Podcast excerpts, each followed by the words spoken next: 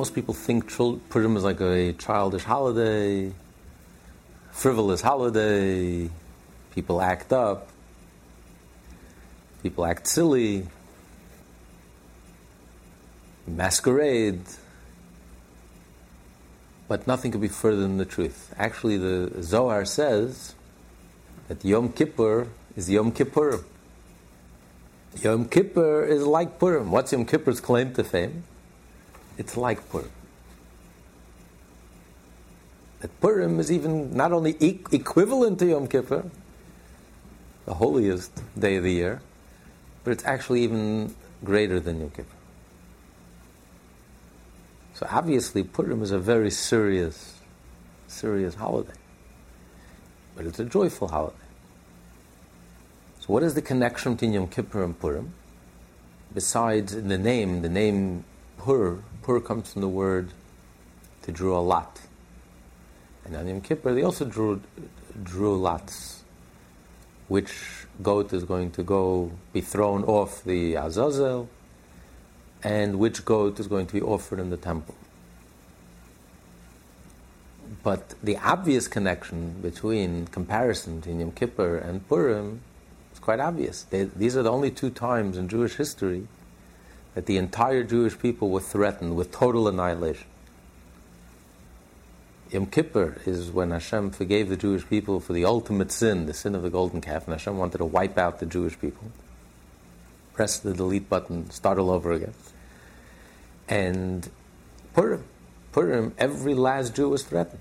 There was nowhere to run, there was nowhere to hide. In one single day, they were going to be surprised, they were going to be pounced on, and annihilated. Every last Jew, Achashverosh was king over the whole entire world. There was nowhere to run.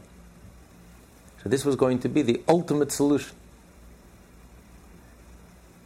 And miraculously, on Yom Kippur, Hashem forgave the Jewish people, and on Purim, the Jewish people were saved. So you see the obvious connection. But Purim is even greater than Yom Kippur. Because Yom Kippur was a time of, of miracles. Hashem took the Jewish people out of Egypt. Ten plagues, the Exodus, the splitting of the sea, the, the survival in the desert, the manna, the giving of the Torah, their whole existence was miraculous. And yet, look what happened. Forty days later, the mountain is on fire. Forty days later, Moshe disappears, and this whole inspiration, you know, God wowed the Jewish people. And it says he forced the Jewish people. What do you mean he forced the Jewish people? It means he wowed them. He displayed, he shows such a love for the Jewish people, they couldn't help but love Hashem in return. What happened when the miracle vanished? This whole inspiration vanished with it. Faded away as if it never existed, without leaving any impression. They reverted back to their idolatry. They went back to the good old old ways. The, the miracle of Purim was actually a very natural. If you read the story of Purim, especially if you lived during this during this time of Purim, you wouldn't see the miracle. It wasn't an obvious miracle. You know, God didn't split the sea. There was no thunder and lightning. As a matter of fact, the whole event happened over nine to twelve years. The whole story happened over time. So if you read your, your paper every morning, you wouldn't necessarily connect all the dots.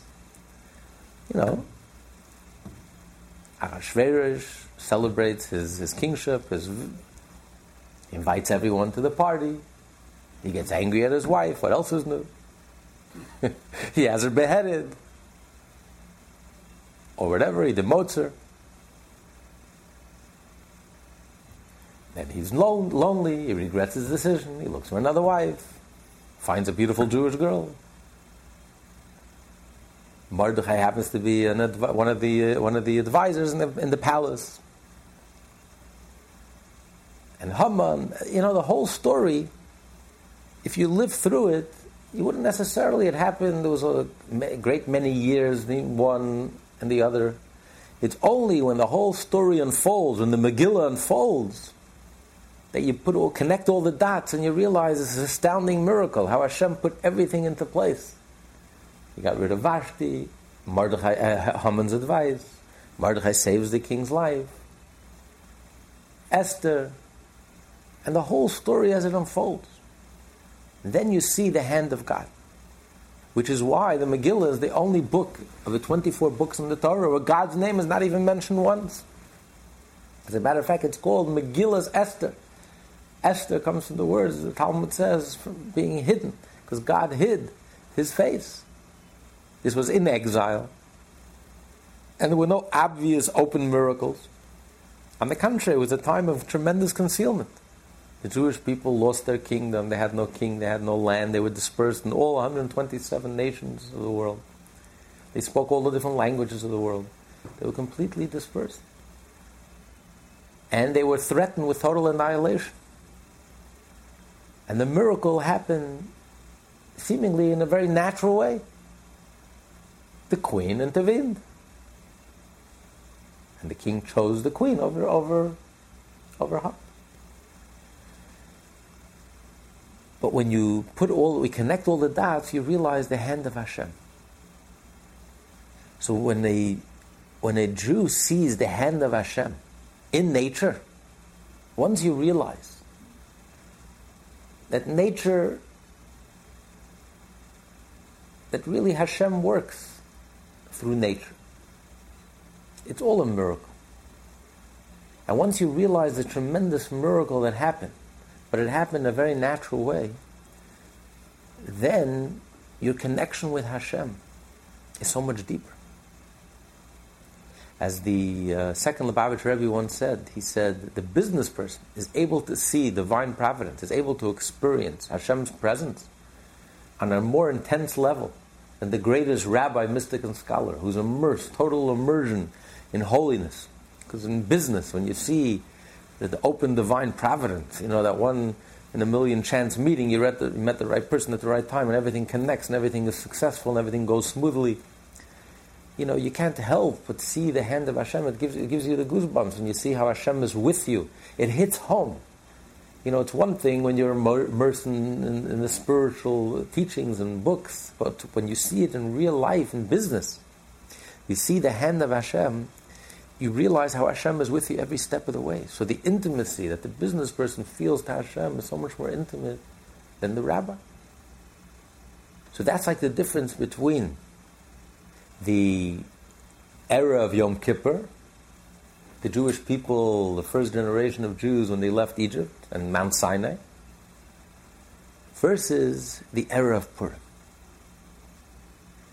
The era of Yom Kippur was an era of open and obvious miracles. But once the miracles fade, there's no impression. The impression is gone. It fades away as if it never existed. 40 days later, they were back to square one. But a thousand years later, the Jewish people finally got it. Something clicked inside.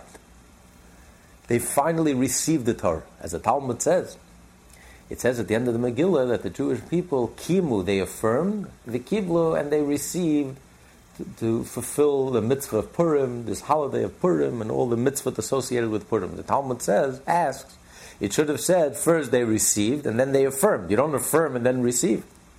And the Talmud says it's referring to that they affirm that that they have already received a thousand years before at Mount Sinai. Because at Mount Sinai, God gave the Torah. But the Jewish people didn't really receive the Torah yet. They didn't really internalize the Torah. They didn't really absorb the Torah. And the proof is the golden calf, which is why we needed Yom Kippur. And therefore, that whole thousand year period, if you read the Tanakh, the prophets, the Jewish people were constantly going back and forth. One generation they worshiped God, the next generation they were, they, they were idolaters until there were certain, some points there were only a handful of Jews who were faithful, literally, while the majority succumbed to idolatry. Until Purim, until the story of Purim happened, we were not sure if the Jewish people could really survive. Because for the first time, the Jewish people were exiled. They were crushed. They were dispersed. They had no king. They had no central authority. They had no temple. And this was a question mark hanging over the Jewish people. Could the Jewish people survive? Purim answered that question once and for all. After Purim, there was no longer any question. The Jewish people will survive forever. If they can survive this, they'll survive forever. Because they prove that they finally internalized their Judaism. It's something they carry inside of them. It was no longer a question of idolatry. Because here, for an entire year, as Alter Rebbe always brings, Hasidus brings, based on some commentaries, not all commentaries, that Haman did give the Jewish people a choice. If the Jewish people would have converted, they would have worshipped, bowed down, worshipped the idol, bow down to Haman, he wouldn't have touched them. And the Jewish people had that choice. And yet they chose to stick to their Jewishness, proudly knowing that they were in danger, life and death. And yet they didn't abandon their, their, their Judaism. And for close to a year, almost a year, the decree, the lot was drawn on Nisan, and they were going to be wiped out the following Adar for the next 11 months. They were ready to give up their lives for their Jewishness. It only deepened that connection. It only affirmed, they affirmed their, their, their Jewishness, embraced it wholeheartedly, enthusiastically, lovingly, passionately, and they were ready to die for it. So the Jewish people answered this question mark once and for all. It was no longer a question.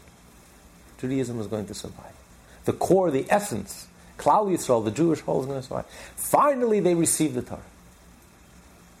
And they internalized their relationship with Hashem. They've internalized.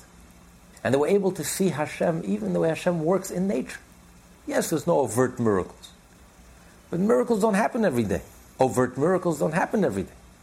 If your whole Judaism is based on overt miracles, it's not going to last. In your day to day life, as you go about your day to day business. How do we know that you've truly, truly internalized your relationship with Hashem? You've truly connected relationship with Hashem. When it's more than just highlights and moments, special moments and special experiences, but 24 7. This has become your essence. This has become your being. Not just you're doing Jewish, you're acting Jewish. Your whole being, your whole essence is Jewish. You're completely and totally dedicated to Hashem and completely and totally married to God. It's not something, it's not religion, it's not something that's compartmentalized, it's your essence. This is what happened on Purim. The Jewish people finally got it. It clicked. They reacted. It evoked a response. For the first time in Jewish history, the Jews responded on their own. It was a terrible decree. They had an option. And they chose, and they responded, and responded to- totally, totally responded, passionately. This is what Hashem was waiting for. It's like in, when you communicate, a good teacher, how do you know that you're really hitting home?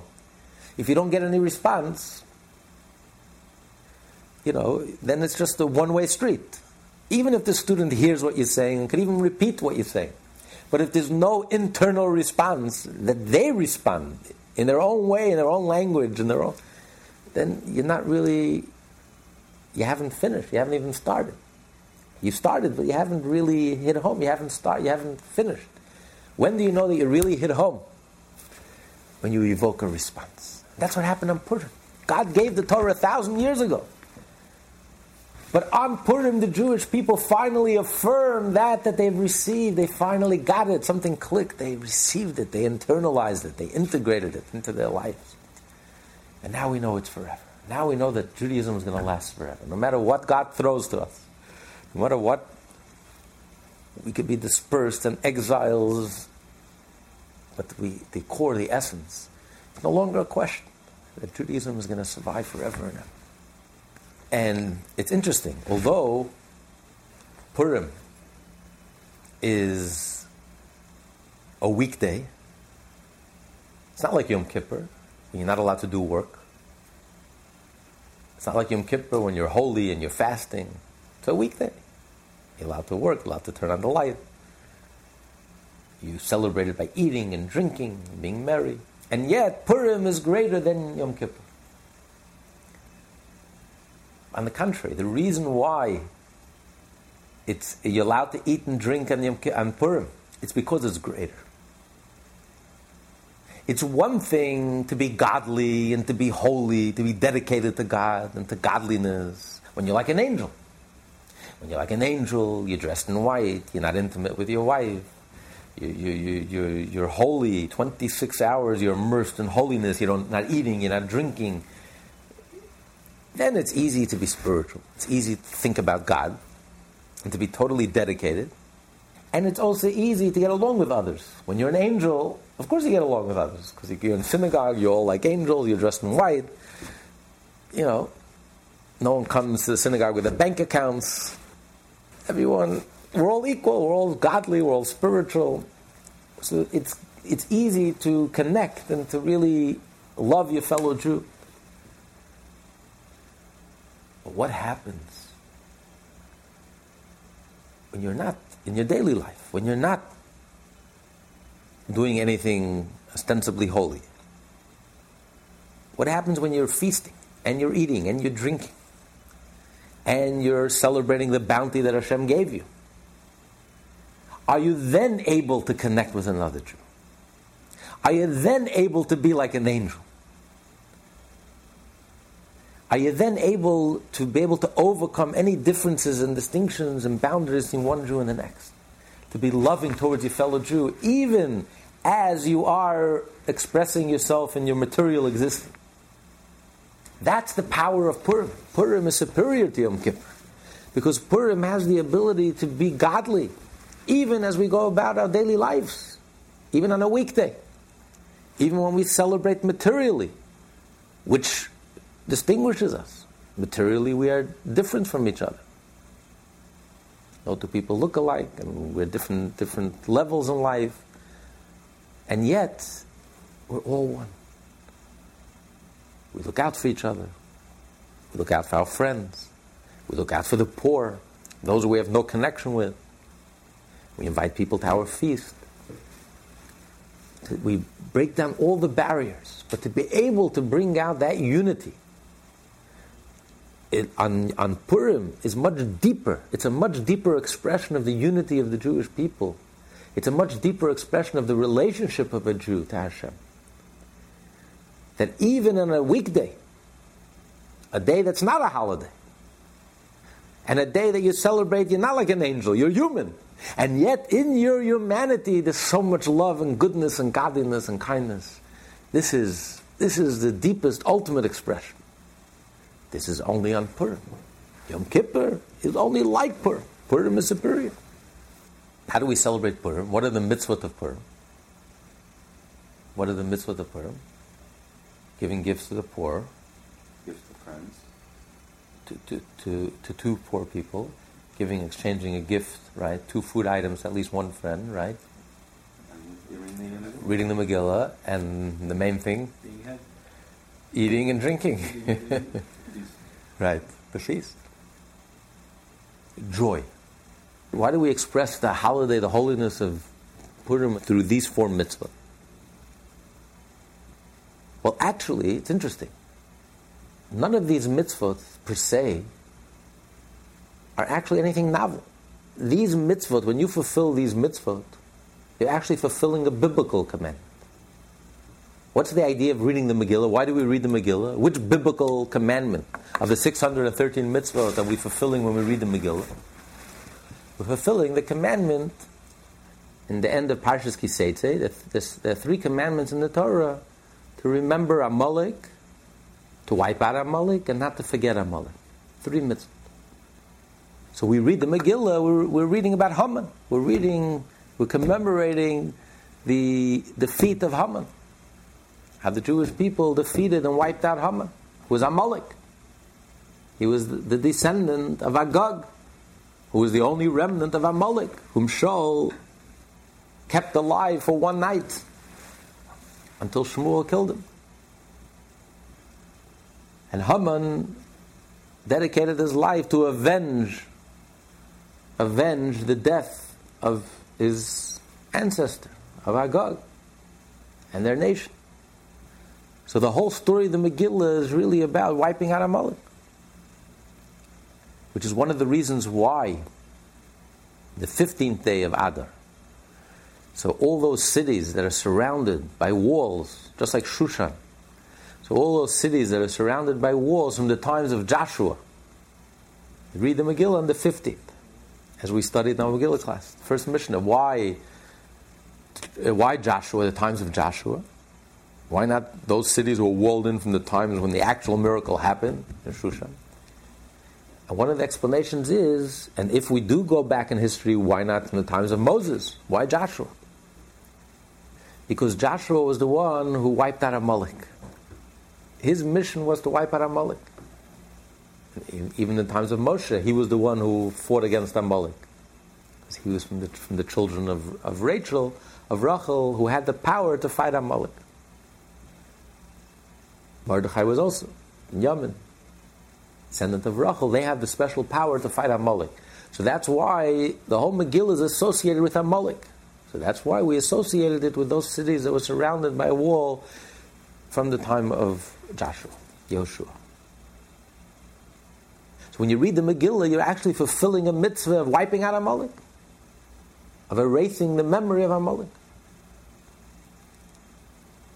When you give gifts to the poor, you're fulfilling a mitzvah of tzedakah, the mitzvah in the Torah of tzedakah when you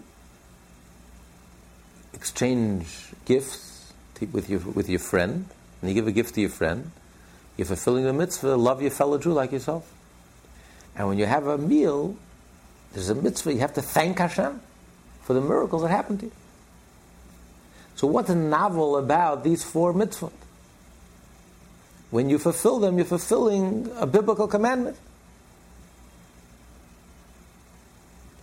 But yet, here you see these four mitzvot express what's unique about this whole holiday the uniqueness of Purim, the holiness of Purim.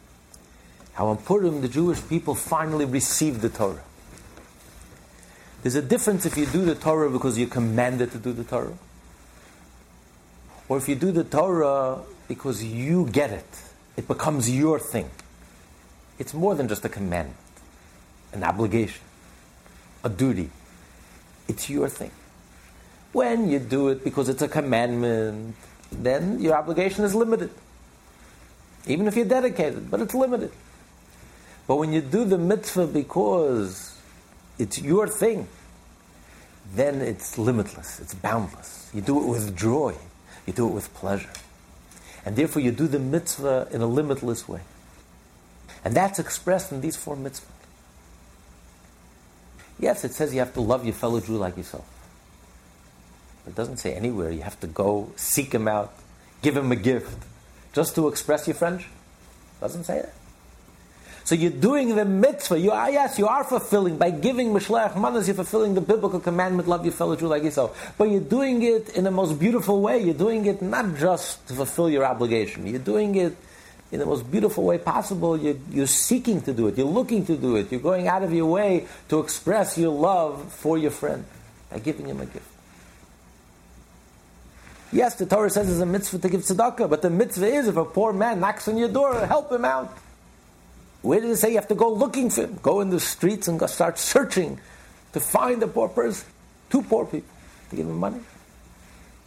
So here you're fulfilling the mitzvah, but to show, to express it, you're not fulfilling it out of a sense of duty or obligation, but you're fulfilling it with joy, in a limitless way. In a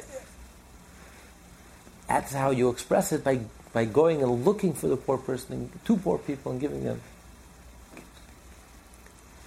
Yes, there's a mitzvah in the Torah to remember Amalek, but the mitzvah is to verbally remember to think about Amalek, even to say it.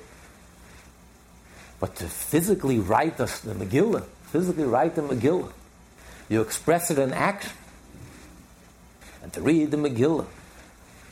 So to take it, you're doing the mitzvah of Amalek, you're not just fulfilling your obligation, your duty. That by just saying, you remember Amalek, you already fulfilled your duty. But here you're taking and you're writing it in a parchment and you're making a whole to do and you're reading it and with everyone together and you're stamping your feet and you're wiping out Amalek and you're remembering Amalek. You're showing that you're fulfilling the mitzvah, but you're fulfilling it in a way, in the most joyful way, without any limitation. And the same is with celebrating the holiday. Yes, every time Hashem does a miracle for us, we celebrate. All the holidays. But the celebration is limited.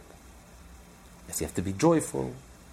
At Sukkot, Pesach, Shavuos, you have to be joyful. But there's a limit to the joy.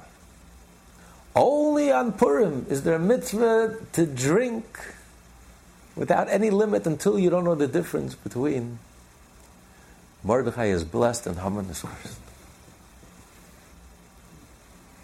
So to, to a joy that knows no limits. This is, this is unique to Purim. And this we saw, we saw by the Rebbe. On Purim, the Rebbe was always tremendously joyful, unusually joyful. Literally, without any limit. And and um, you know, the Rebbe expressed himself once that Purim is one day a year when a Jew, you forget about yourself. You know, forget about yourself. You have, you have to drink so much, you have to be so joyful. Ad yada, till you reach a level with yada, you don't, you're not thinking about yourself. You forget about yourself. You don't know. When you know, there's I, and I know. Forget about the I. Forget about the no. There's no I. There's no, there's no one to know. There's no I. All there is is all there is is Hashem. Just celebrate your love for Hashem. Celebrate your relationship with Hashem. Celebrate your love for His Torah. Celebrate your love for your fellow Jew without any limits. Forget about yourself. Not only forget about your physical needs, your physical aches and pains, and worries and anxieties. Even forget about your spiritual self. Forget, forget about yourself. One day, just dedicate. That's the energy of Purim. You have that energy, a special energy that Hashem gives us, that ability for 24 hours, a whole day. It's Yemei Mishta V'Simcha. The whole day is a day of feasting and rejoicing. Because even the mitzvah that we do, yes, we only eat and drink at the end of the day. And that's very wise, because if you, if you would eat and drink at the beginning of the day, you would never be able to fulfill all the mitzvah. So we wait. Um, that's why it's unusual. Usually, all the holidays we eat and drink in the beginning. Here, we wait till the end. Make sure we fulfill all obligations, and then now we can say l'chaim. Now we can get drunk. Now we can eat and drink and feast and be merry. But the truth is, the Megillah says that the whole Purim, the whole day is a day of feasting and, and joy. Because even these mitzvot that we're doing are also an expression of this joy, an expression of this limitless relationship we have with Hashem. When we finally get it, when it finally clicks, when it finally evokes a response, when we finally connect with Hashem on a level, that's why Purim is called Pur, meaning it's like a you draw a lot. When you draw a lot, you don't rely on your own mind. Whatever the whatever the lot will, you throw it into the lot. Whatever the lot happens, whatever happens, happens. It's beyond you. It's out of your control. It's not in my control. I give it over to the lot. Whatever happens, that's what I'm going to follow. So the idea is getting beyond yourself. You have to reach a level where you don't know. There's no I that knows. Knowledge, by definition, is an I, and I know. So even though when you know, you absorb, you absorb the subject, but there's an I. You reach a level where there's no, there's no I that knows. There's no I. There's no knowing. It's, it's, it becomes your whole being. Forget about yourself. 24 hours. Just celebrate your relationship with Hashem. And don't worry and don't think about yourself and don't think about yourself physically and think about yourself spiritually. Just this incredible dedication, devotion that the Jewish people had have to have to Hashem. As the Baal Shem Tov said, if someone reads the Megillah, the halacha says if you read the Megillah backwards, you have not fulfilled the obligation. The Baal Shem Tov says, what does this halacha teach us? Everything in Torah has to teach us how to live. What does this mean? I mean, who's going to read the Megillah backwards? I mean, which fool is going to read the Megillah backwards, from left to right? We read from right to left. So he means, on a deeper level, if you read the Megillah as if it's something, a story that happened backwards, it happened in the past. Not something that's happening today, but it's something that's happening in the past. And then also the Megillah is backwards, because the end of the Megillah happened was closer to us. You work your way back to the beginning of the Megillah, because the end of the Megillah happens closer. If you, if you look at the Megillah as some historical, interesting story, then you miss the whole point. You have not fulfilled the obligation. When a Jew reads the Megillah, you have to relive it. Hayamim nizkarim, you relive it, you re-experience it, and then menasim, then all the original godly revelations that the Jewish people experienced, the miracles that came about as a result of the godly revelation, happens again every single year. The word in Hebrew for year, shana, means shana, it repeats itself. It's not just something in the past, it's happening today, it's happening right now.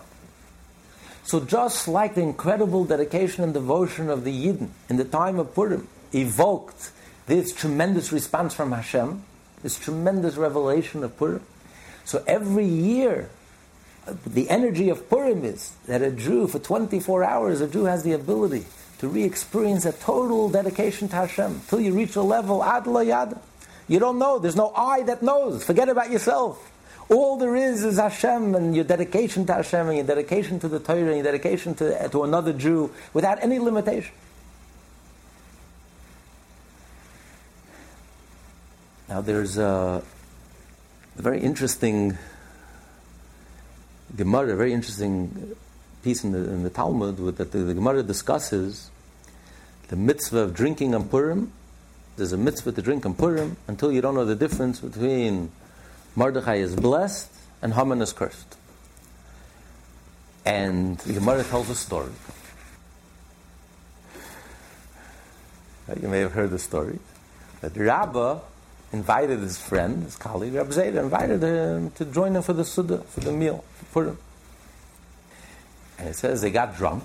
They both got drunk. And Rabbah stood up and shachtil Rabbi Zera. He slaughtered Rabbi Zera. In the morning, he realized what happened. He resurrected him. And the next year, he invited him again. How would you like to join me again? Zera says, I would love to, but no thank you. He says, not every day miracles happen. Last year, you were able to resurrect me. This year, I'm not sure.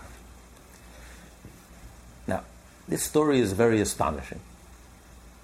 And Rabba's a murderer. He got up and he took a knife and he slaughtered. he took the kitchen knife and he, he slaughtered him. You know, like, like like these Muslims. He chopped off his head. I, mean, you're not allowed to murder. What? what, what I'm, I'm. You'll have to get drunk. You're not allowed to do something you're prohibited to do. Murder. So my uh, the Maharsha says, God forbid. It means is that he got him so drunk, he got him so sick, that everyone thought that he died. That really answers the question. You're not allowed to murder a Jew, but but to uh, but to make him so sick, you are allowed to. It's also a mitzvah in the Torah. You're not allowed to do damage to your friend. How could Rabbah do, do something so negative? And you can't say that the Gemara is not literal. It's one of these stories. It's an exaggeration. No, because many Rishonim, the Ran and the Maor bring the opinion of Rabbeinu Ephraim, who says that the reason why the Gemara is bringing this story is to dispute the Rava. Rava is saying that a Jew has to get drunk until you don't know the difference between Haman is cursed and Mordechai is blessed. So the Gemara is, is, bringing the story to tell you that no, we don't follow Rava's opinion because look what happened. Look what happens when you get drunk. So you see, uh, now nobody accepts this opinion. It's a lone opinion. The halacha is clear, like Rava, a Jew is obligated to drink and put him until you don't know the difference between Mordechai is blessed and Haman So obviously, all the Rishonim learn, the Gemara is bringing a story either to disprove the law of Rava or to prove the law of Rava. So, so when the Gemara is bringing a story in connection with halacha, this, these are not exaggerations. It means literally. Which begs the question, how can you say what happened? He murdered him, killed him. What's going on? So I remember the Rebbe explained, explained the story. Uh, unbelievable. The Rebbe explained. Says it's like we find by Nadav and Avihu. It says Nadav and Avihu entered into the Holy of Holies and they were drunk. And there you also have the same question. Moshe tells Aaron that Nadav and Avihu are holier than we are. He's holier than we are. So, so, what? They entered drunk. They went and they went to a Second Avenue bar and they got plastered and they entered the Holy of Holies. And the answer is, as the commentaries explain, as the Shalah says, that we find that great people, great tzaddikim, great chassidim, you know, when a person drinks, the Talmud says, Nichnas yayin when a person drinks, the secrets come out. Just like wine is first found in the grape and then it's, it, it, it's pressed out of the grape or it uh, ferments from the grape, so too, the, when a person drinks wine, the nature of wine is it brings out everything that's in, on the inside. And it strengthens your mind and it gives you the ability to go very deep inside. So the great tzaddik and the great chassidim, when they drank, literally when they drank, it expanded their mind and they were able to access and able to understand and go very deep into the deepest parts of the Torah, which usually they were unable to access, but, but when they were in a, in a great mood and they were after saying Alachayim, it expanded their mind and they were able to really reveal the deepest parts of the Torah. And this is what happened with Nadav and Avihu. The Torah says literally that they drank. When the Torah says they drank, it means they drank. Because we find in the Torah, right after that, Aaron was told, Hashem told Aaron, don't drink, you're not allowed to enter into the, into the temple while you're drunk. So, because this was a response, another Avihu, they died because they drank. So it means literally. But why did they drink? Not that they drunk because they, they, they wanted to get drunk. They drank, and when they drank, they were able to access the deepest levels the deepest levels of mysticism, of Kabbalah, and therefore they reached a level of Klois HaNefesh, they reached a level of ecstasy. That their soul, they got so excited. They got so excited about godliness that their soul literally left their body, it flew away. They, they couldn't contain their soul anymore in their body. As the Torah says, they died Hashem because they came close to Hashem. How did they get close to Hashem? They, they got drunk. And this is the story of Rabba and. Rabba, they both got drunk. And because they got drunk, they reached the level of Klois Nefesh, they reached the level of ecstasy. They reached such a level that they that Rabbi Zera expired.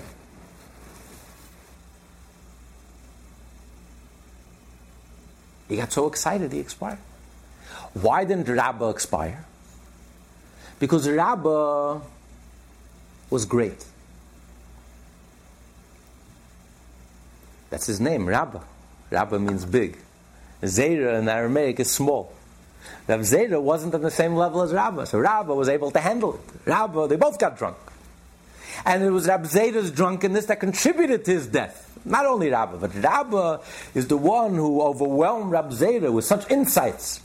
Rab Zera got so, got so excited that he literally flew away. Now, usually that's not a good thing because God wants us to live. You're not allowed to allow yourself to expire. That was the sin of Nadav and Avihu. They allowed themselves to expire.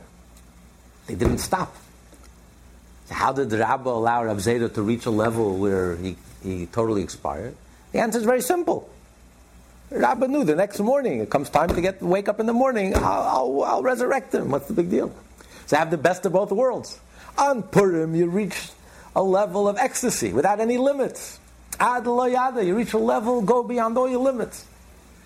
I, Hashem wants us to live in this practical world. The next morning, he's, he'll be there for minyan. Don't worry, I'll make sure. I'll guarantee it. So it's not he took a knife and he cut him and he bled him and they, they celebrated Purim in the highest, in the most ultimate level, the most optimal level. And therefore you led him to a level of Klois HaNefesh, of ecstasy. The next year, Rabbi invited him back. That was a wonderful thing we had last year going. Not nothing negative. Let's do it again. Zera says, I would love to. But you see, you can't rely on miracles. Because this time you succeeded, last year you succeeded in, in coaxing my soul back. But once the soul leaves the body, there's no guarantees that the soul will want to go back. Because I'm worried, I'm afraid. And my soul will not want to go back. So one day a year in Purim, a Jew has to go beyond his limits. You have to express your total dedication to Hashem. And that's the deepest meaning when Talmud says you have to drink until you don't know the difference between Mordechai is blessed and Haman is cursed. So what does it mean you don't know the difference? It means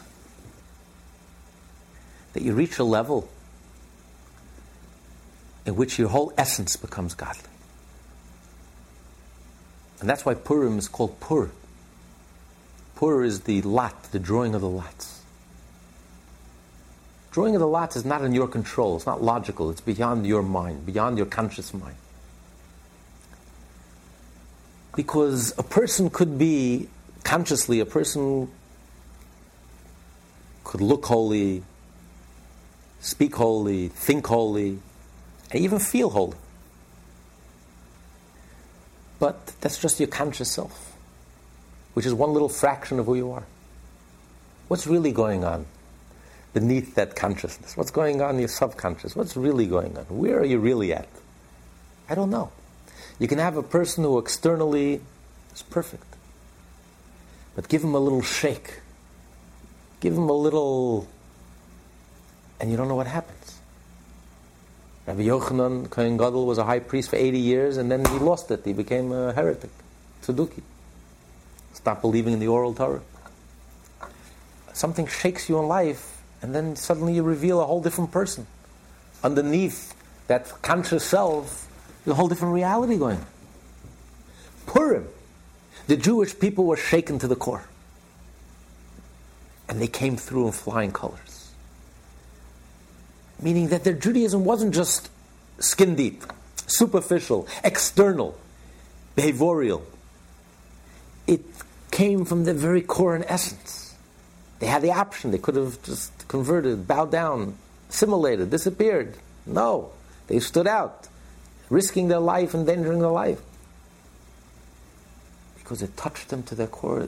They expressed that their essence is Jewish. This is a level that's beyond knowledge. Knowledge is very superficial. Knowledge is your conscious self. Your whole conscious self is one tiny fraction of who you are. You're, you have 120 trillion cells. Your conscious self is one little fraction. The Talmud says sleep is one sixtieth of death. What happens when you sleep? You're not conscious. That's the only thing that changes. So your whole conscious self is one sixtieth of who you are, one the tip of the tip of the iceberg. It's nothing. Who are you really? What's really going on? I don't know. And you don't know. Purim was a moment of truth. This was the test. Hashem shook the Jewish people to their core and essence. Every Jew was going to be wiped out, annihilated. It was challenged. His very existence was challenged.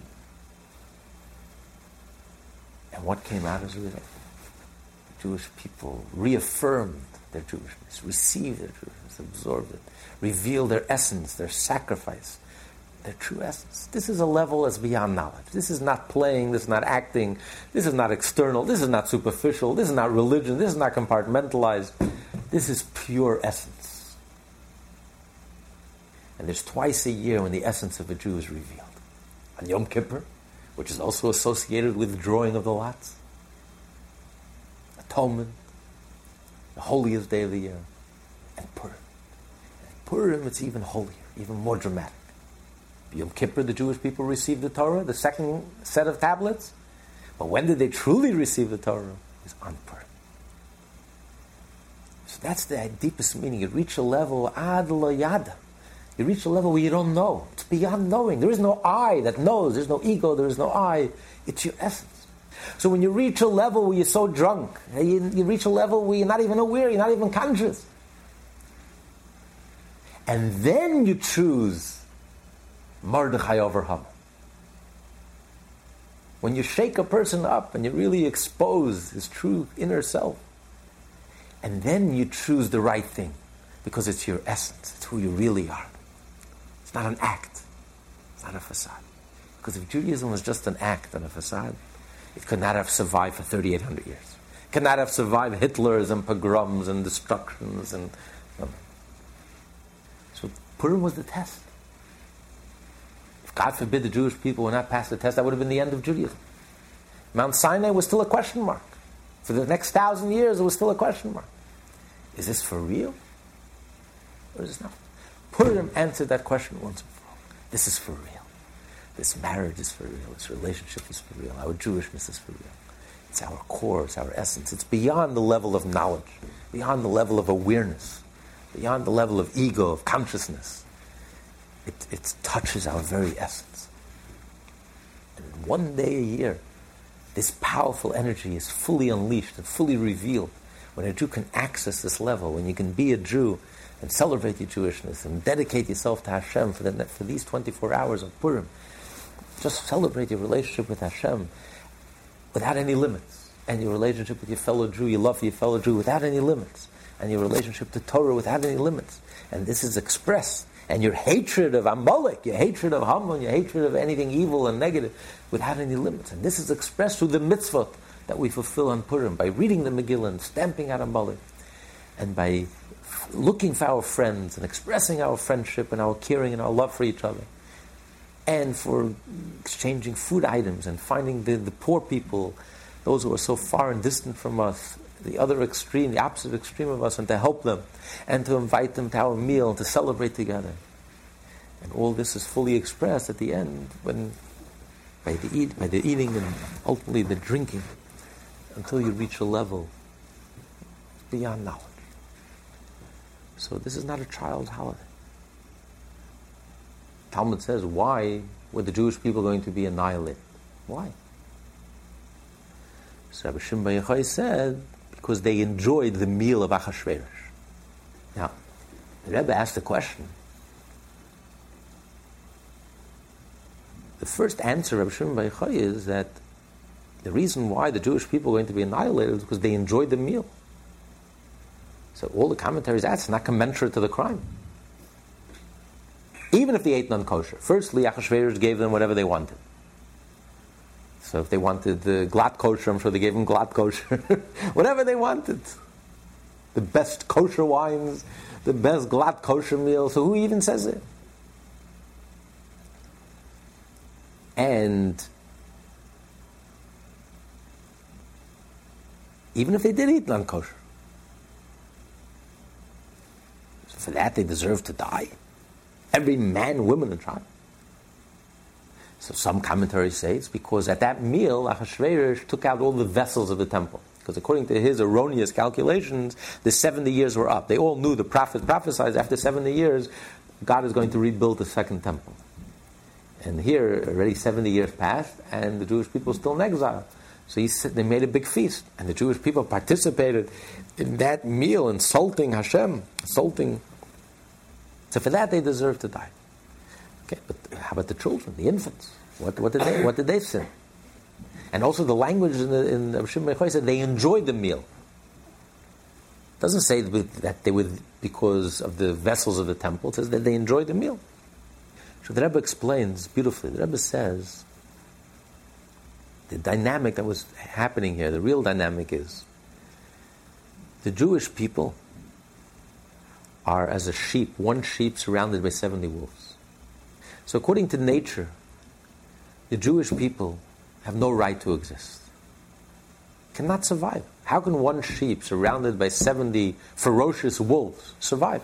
It's a miracle. There is no logical or natural explanation for Jewish survival and existence. What happened in the story of Purim the Jewish people became very comfortable and complacent. And they were very successful in Persia. And they had connections with the king. And they felt safe and secure. Why? Not because of the shepherd who was watching them, They felt safe and secure because the UJA and Federation and connections and AIPAC and we, we own this congressman and we own this, this congressman and we have, we have this. We, we have connections with the palace. Look, we were invited to the meal. That's what the, the Talmud says. Then they enjoyed. Look, we're somebody. We've arrived. We're safe and secure. We have political connections. It wasn't a punishment, it was a consequence. You can't survive for a moment. You're going to play by the rules of nature? A Jew plays by the rules of nature. It completely backfires. Look at Israel. Israel today has been playing by the rules of nature since Oslo. It has completely backfired. Israel is the pariah of the world. They treat Israel like the punching bag of the world. A chutzpah telling Jews not to build bedrooms and houses. And Israel complies. And then, God forbid, this family is wiped out because of Jewish weakness. Every time a Jew succumbs to this weakness, we pay the price.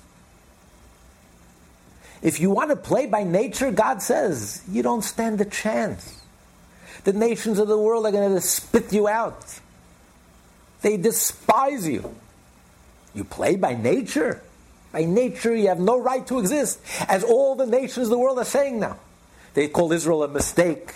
Israel should never exist. The lefties say it openly. They treat Israel as if the whole Israel is illegitimate. You don't have a right to exist by nature. You're going to start arguing UN, Balfour. You don't have a right to exist. And they're right. You have no right to exist. The only way a Jew can exist is only because the shepherd protects us. We're one sheep surrounded by 70 wolves. So when we have a relationship with the shepherd, then we are guaranteed our survival. And this was the whole story of Purim. This was the whole point. What did Esther do when she found out? Mordechai tells her, You must intervene. It's for this moment that God set you up to be the queen. And she says, But I wasn't called for the king. Or for 30 days. If I just appear, he's going to kill me. And Mordechai says, You have to risk your life. You have to try. So what does she do? He says, fast, and I'm going to join you in this fast. And this is how we know that Esther was a prophetess, because she told them to fast on Pesach. They did not have a Seder. That night, that year, the Jews did not have a Seder. They fasted. A prophet has a right to abrogate, to nullify a mitzvah in the Torah if it's if for you know for that moment. She told Mordechai, if there's not we're not gonna fast, there won't be any Pesach, there won't be any Jews left. There'll never be another Pesach. And she fasted, according to some, for 72 hours. The fast was three days, according to some, it was a 72 hour fast. Now, if she's trying to seduce the king, you think that's a wise idea? To fast for 72 hours? She should have gone to the spa. Should have called the, the beauty beauticians, the, the beauty she has to go to the king. She has to seduce the king. It's counterproductive. But this is the whole story of Purim. Esther realized this was the mistake of the Jews. We have a Jew in the White House. We have a Jewish queen. We have nothing to worry. We're safe and secure. We're wealthy. We're rich. We're influential. We're billionaires. We're invited to the White House. We're invited to Achashverosh's party. We're in. We've arrived. We're the big machers. Came along Purim and showed you nothing. They turned against them. The intelligentsia, the whole nation turned against them. Treated them with disdain and disgust, a pariah. And like Hitler, he wanted to, they wanted to annihilate every last Jew, every man, woman, and child. And it wouldn't help, according to some, according to Levush, it wouldn't help if they converted, just like in Hitler's time. Just destroy and annihilate every Jew, the self-hating Jew, the religious Jew, all, all the same. And what was the salvation? Where did the salvation come from? When the Jew recognizes that we don't play by nature, We are a sheep surrounded by 70 wolves. The Jew doesn't operate on a natural level. There's nothing natural about the Jew. From the very first Jew that was born, Isaac was born to a 90, 90 year old mother, to a 100 year old father. Nothing about the Jew is logical. Nothing about the Jew is rational. Everything about the Jew is miraculous. That is our nature. And the more miraculous, the more, the more connected we are, and the, the more we deepen our relationship with Hashem, that's the only thing that can guarantee our success in this physical, material world. And that's what happened. And that's why Esther knew, of course, I have to operate in a natural way. I have to be responsible. Of course, you need diplomacy. You have to operate in a natural way, but that's just something I have to do. That's not. That's just a symptom. Where does the help come from? From Hashem and Hashem only. And therefore, this is a wake-up call to deepen our relationship with Hashem, awaken our relationship with Hashem, to make it a vibrant, healthy, powerful relationship, a relationship that comes through clearly, a two-way street relationship and the more clear and the healthier and the more vibrant, the more intense, the deeper this relationship is, that will translate into success. She knew if she fasts for three days, 72 days, and she prays and repents and, uh, and awakens and stirs her soul and the entire Jewish people, then when she goes, she will succeed. As she did. It was a miracle. Because Achashverosh was not in the mood. but miraculously, when he saw her, he extended his wand. He touched He said, I'll give you half of my kingdom. So this is the way, this is the story of Purim. A Jew, you want to be successful in the physical world, in the material world, in the world of nature. Purim happened naturally. The miracle happened in a natural way. You want to succeed in the world of nature, not only in the spiritual realm, in the world of diplomacy, in the world of Washington, in the world of newspapers, in the world of media, in the world of PR. You want to succeed financially, economically, materially, spiritually. You want to succeed. There's only one way primarily uh, our primary focus has to be our healthy relationship with Hashem. And the deeper and the healthier and the more vibrant our relationship with Hashem, that will translate that whatever we do and we act in a responsible way, it will succeed. And the Goyim will respect us. Achashverosh took the house of Haman and transferred it to Mordechai. So that's what the Baal Shem Tov said. The Megillah is not happening then. It's happening today because the lesson of Purim is so relevant today. Personally, in our personal lives, individually, if we want to succeed in our own personal life, our own, to, to succeed materially, and also collectively, the Jewish people collectively, and Israel, we have to remember the only way we're going to succeed is by connecting with Hashem. If we stood up to the whole world and said, God gave the land of Israel to the Jewish people forever and ever. And the only thing that matters to us is what Hashem says. And this is the reality.